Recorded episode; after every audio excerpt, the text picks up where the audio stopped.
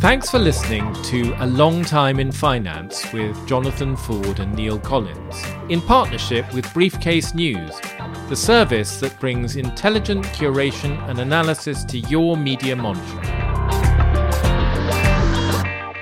Dumb money. It's the dismissive term that financial insiders use for the great retail investing public, that's you and me. And it's also the name of a movie that's just been released, in the U K at least, telling the story of the twenty twenty-one stock market battle over a listed games retailer, GameStop, which pitted a ragtag group of retail investors against Wall Street's hedge fund establishment. Dumb Money, the film, presents this as a financial market revolution, in which internet-enabled financial sans-culottes rose up during the pandemic, took down a Wall Street king, reclaimed control and stuck it to the man by executing that hardest to pull off of market manoeuvres, the successful short squeeze. But was it really a financial revolution brought on by public disgust at the antics of Wall Street post two thousand eight? And did anything really change as a result of this exercise? Or was it rather a throwback to something older, a Victorian-style stock squeeze? Here to discuss the whole saga, we're joined by an old friend of the show, Izabella Kaminska, founder of The Blind Spot and also senior finance editor at Politico. Hi, Izzy. Hi, Jonathan, and hi, Neil. Thank you very much for having me back. It's lovely to be here. Well, I suppose we should start off by sort of summarising very quickly for the listeners this story and also trying to define a few of the terms which pop up. Okay, so GameStop, an unloved games retailer, gets heavily shorted by Wall Street, in particular some hedge funds, including one called Melvin Capital, which is run by the sort of anti-hero, the movie Gabe Plotkin. An internet enthusiast, Keith Gill, acquires a following on an internet forum called Wall Street Bets under the name Roaring Kitty, and pushes a fundamental, what he claims is a fundamental analysis that GameStop's undervalued, that is the crooks on Wall Street are destroying a viable company for their own selfish ends, and start buying up the shares to squeeze the shorts. Shorting, just for those who don't know exactly how it works, you borrow shares for a fee, sell them, and then buy them back, hopefully when they are cheaper. I would just add that at the time he put on the short, it looked like a pretty decent bet, because this company was essentially a sort of video rental hangover from the past, and it looked as though it was hugely overvalued in the market because basically its future was behind it. Blockbuster would be the best analogy, wouldn't it? Yeah. So that's the sort of backdrop. Wall Street Bets brings together all these fans. They buy up most of the free float in GameStop by simple virtue of holding the stock and not wanting to sell it back to the shorts. They basically put a tremendous squeeze on, which drives up the value and in the end obviously drives Melvin Capital, one of the hedge funds involved, out of business. But so the that's, question... that, that's a great result, really, given, given the, you know, the little guys beat the big guys. I think that's important to establish that, but oh, yeah. This story goes on. I suppose that brings us to the first thing, which is, although this is a story about a kind of internet sort of pitchfork mob and Wall Street Bets and so forth, it really feels rather more like a sort of blast from the past than something entirely novel. I don't know what you make of that, Izzy. I mean, stock squeezes and corners were a huge feature of the nineteenth century U S stock market, particularly in shares with big free floats like the railway companies. And there were various people who made great fortunes, such as Cornelius Vanderbilt, by cornering shares in various companies and doing their worst. I mean, I think there is a parallel for sure. I mean, they say there's nothing new under the sun, and I, I definitely live by that adage, from pr- crypto to all sorts of innovations. Almost every one of these uh, new fads has a parallel somewhere in history, because there's only so So many ways you can cut the financial cake, in my opinion. So yeah, I do think it's an old-fashioned kind of cornering. The interesting thing really was the people doing it and why they were doing the cultural aspect of the whole phenomenon. I mean, we've always always had sort of retail punters, and I think for even in the, you know, when Neil was doing Markets Live, like that era, there was there were all the message boards and people kind of pushing around rumors and trying to create market footprints in their favored positions. But the difference this time is a matter of scaling, and I think that was what was new here. It was the social media, which it was like message boards two point oh. It allowed a massive sort of aggregation of all these crazy, mostly uninformed retail investors to get together and operate somewhat irrationally in the market. And that is new, I think. And the speed, of course, that we, with which everything could happen because of electronics rather than uh, word of mouth, which is what drove it in the drove them in the past. Yeah, so there was the access, and then there was also the kind of it, it was tied with this phenomenon we were seeing in the fintech space, which was best described as the democratization of finance trend, where you had a lot of platforms trying to come in and make stock investing cheaper and more accessible to almost anybody. That, tied with the cultural kind of phenomenon plus the social media, created the ingredients for a perfect storm. I think if you look to the past, generally what happens in corners is that they are executed by, you know, in the nineteenth century, they tend to be executed by a, a small group or even just an individual defending themselves against bear raiders. In this case, as you say, it's a, a huge number of people, and, and they do mobilise a, an awful lot of money because they end up, the market cap of GameStop goes to something incredible, like sort of uh, fifty billion or something ridiculous at one point. Yeah, but don't forget that just reflected the marginal price of the shares multiplied by the number of shares there are. And if it's been driven up on relatively low volume, that's something which is quite easy to achieve and, as we saw, almost impossible to sustain. Very wise words, Neil. But also the same can be said of crypto. So yes, absolutely. Do we think that this movie is going to catch the public imagination? So people are going to say, if they can do it, so can I. And I'll be cleverer than them because I will get out at the top, which is what everybody believes that they can do. There is some evidence that the film has revived some interest in what are called meme stocks, and maybe we should try and explain a little bit about what those are.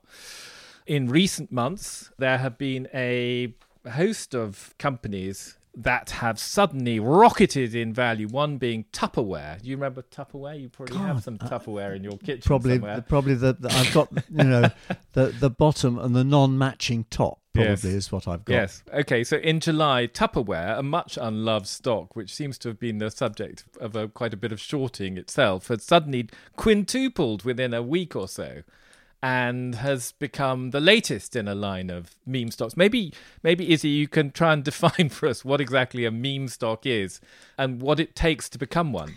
Yeah, I mean, it's it's hard to really to pinpoint what a meme stock is because it could be anything that, you know, tickles the imagination of, of a large crowd of young, I guess, mostly young investors. So A M C is a kind of, uh, it tends to be like these these companies that are no longer, that they're sort of nostalgic almost. So like yeah. GameStop was this nostalgia for video games that the, the millennials, it's not even millennials, I think it was like Generation C had grown up with, and they didn't want to see the end and demise of their favorite pastime retail therapy experience. And then there was A M C, which is a cinema chain, but Bed Bath and Beyond was a meme stock for a while as well. Not sure what the nostalgia value there is. So there. Beyond sounds a bit ominous. uh, it was sentimentality for the comforts of home. Yeah, so it's emotionally led investing, and anything that tickles the kind of cultural preferences of this community, which which sees itself as in, and, and actually takes pride in being financially illiterate. I mean, that's the interesting thing about the community. They refer to themselves as apes. They actually delight in taking the what, like making irrational investing decisions. In fact, they celebrate it. They don't want the fundamentals to be properly evaluated. They're quite happy when when when it doesn't make sense. That's that's interesting. That I mean, in the case of GameStop, of course, the central protagonist, this character called Keith Gill, who was a an analyst at Mass Mutual, an insurance company, he on his sort of, he inhabits this character called Roaring Kitty. But his thesis, which he puts forward on the Wall Street Bets, is supposedly a, a rational argument that this company, GameStop, is fundamentally undervalued and it is being trashed, if you like, by these hard-nosed Wall Street investors for their selfish gain when it doesn't need to be. In fact, that's very, very central to his whole presentation of his case, is that he's not just some sort of emotional ape ranter. He's uh, he's somebody who's putting forward a real argument. But are you saying that that is is not really how this game is normally played? It's hard to know what's true and not, because there's all sorts of conspiracy theory that, you know, actually the entire thing was a setup by some other hedge fund and there was actually a very smart puppeteer oh, no. behind it all. That's oh. all speculative. Well, we love a good conspiracy yeah, who theory. Was the, who was that? um, I don't think they've named him, but in the community, the Wall Street Bets community, there was this continuous right. sort of like speculation about whether or not it was actually some sort of sinister hedge fund that was, and, and the main guy, Keith Gill, so Roaring Kitty, his approach to it all was that he's just some guy looking at the market, he likes it and he loves the stock. But actually the conspiracy theory is that he may have been a bit more of a front man, but not proven. We don't know. He testified very eloquently. We need to make this clear before his house gets burned down. But this story is full of irony, and the one that I like best is the idea that the fundamental analysts who crunch all the numbers and come to a calculated decision, drawing on their years of experience, actually, when it comes to picking stocks, they're not much better than you and me. An ape, for example. An ape like us, yes. Well, like me anyway. But what's interesting is the um, phenomenon had like real world casualties, obviously. And I think what is yeah. overlooked is that that spirit of Wall Street Bets had a role to play a little bit in the downfall of Credit Suisse, because if you recall, the original rumourage back in, I think it was around October twenty twenty-two also yeah. started from a Wall Street Bets silver account, and again oh. unknown if um if if it was who was behind it or whether there was a sinister ulterior motive. But that also created a similar momentum, but this time they went not for GameStop. The rumourage pushed the narrative that Credit Suisse was about to collapse and everyone should move their money. And many months later, we discovered that actually that, that did generate a massive liquidity drain out of Credit Suisse. So there you go. So they were very successful. Now, th- there are people who say that selling short is somehow immoral.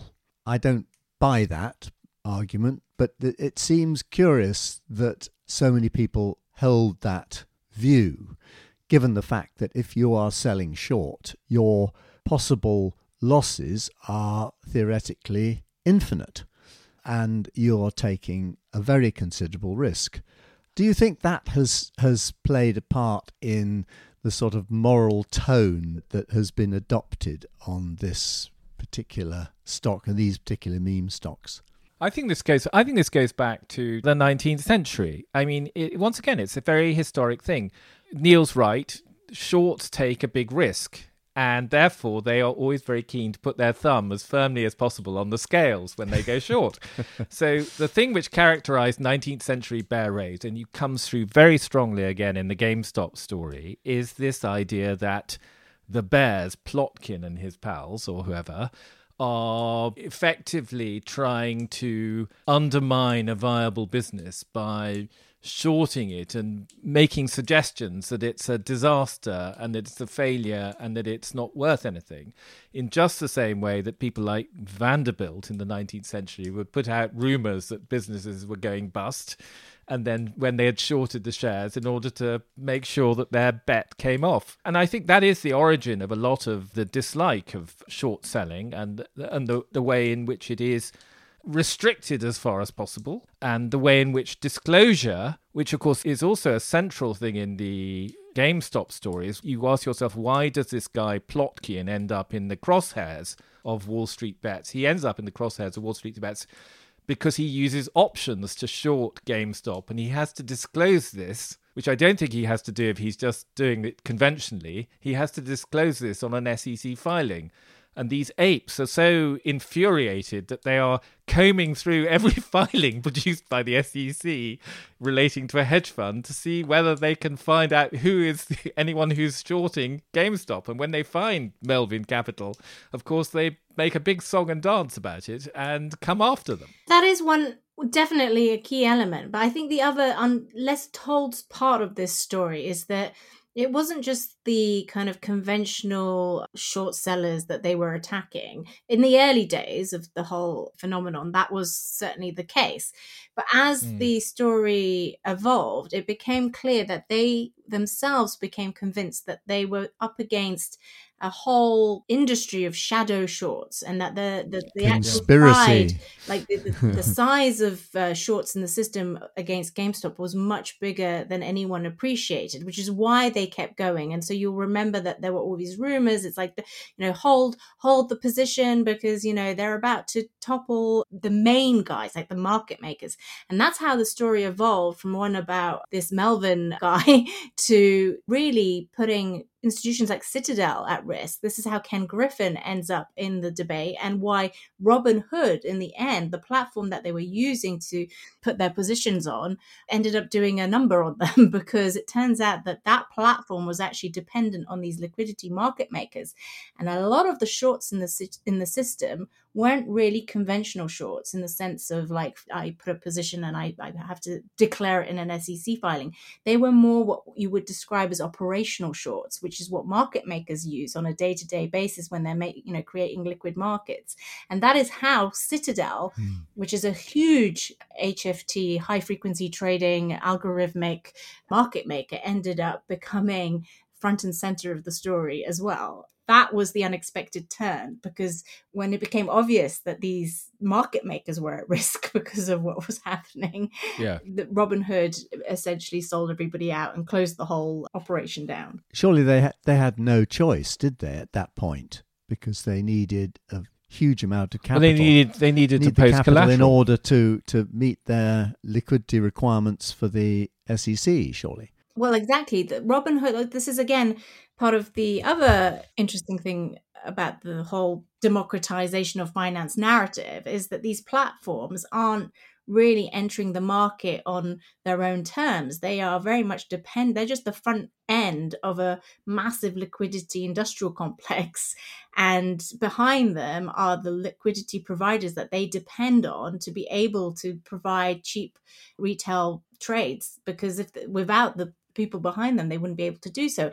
And the reason they can afford to make those trades very affordable is because most of the time, you know, you're on the wrong side of the market. It's not de- democratization of finance as much as feeding a whole bunch of lambs to the slaughter of these uh, more sophisticated oh, liquidity think, traders. Um, well, I well, think that's a bit rich. Oh. A, no, I, I... Can you really get fair liquidity terms on these platforms? I don't think you can. The point is, you just don't know. And that's the real point that, that comes across, is that Robinhood, this supposedly kind of democratic entity that was essentially the means by which these Wall Street bettors were placing their bets, it was the front end of a bunch of market makers. And those market makers were effectively applying a hidden charge. It's often described as a rebate, but they were applying a hidden charge to the trade, the, the customers, and rebating some of that back to Robinhood, which was why it wasn't charging commission. But of course, that's not commission free. That's just, you don't know what the hell the commission is because you never get to see it. And indeed, you know, I think Robinhood is, is if you if you look at the people who come out of this a little bit discredited, I would say it, it is Robinhood. And since twenty twenty-one, because they I P O'd their business on the back of the whole GameStop saga at a very high value, over the last three odd years that it's been on the market, two or three years it's been on the market, the share price has fallen by nearly three quarters. So mm. it's real shades of grey here. It's hard to see who are the heroes and who are the villains.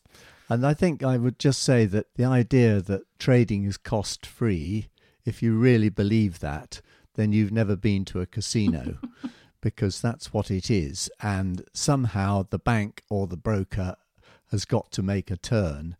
And if it's not on the face of the contract, then it will be somewhere else. Yeah. But free trading is a delusion. Yeah, as my mum always used to say, if you pay peanuts, you get monkeys. oh, or apes. Yeah, very you get good. apes. Very good. So do you think anything really meaningful did change as a result of this? Or do you think this really is, like I do, a bit of a kind of internet-enabled throwback?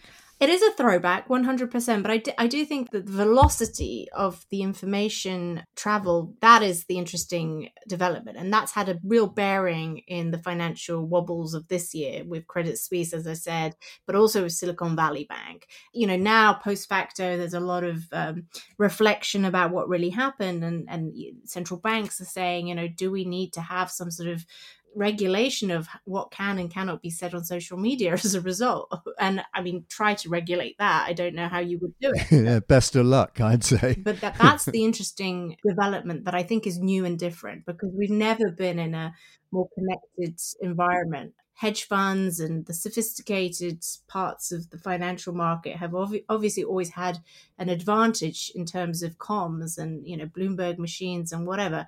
But as the kind of little people start to organize, that really, as you say, that mobilization, and if they can forge a kind of an amoeba or a blob that can then essentially challenge the big guys. That is an weird. amoeba blob. Yeah.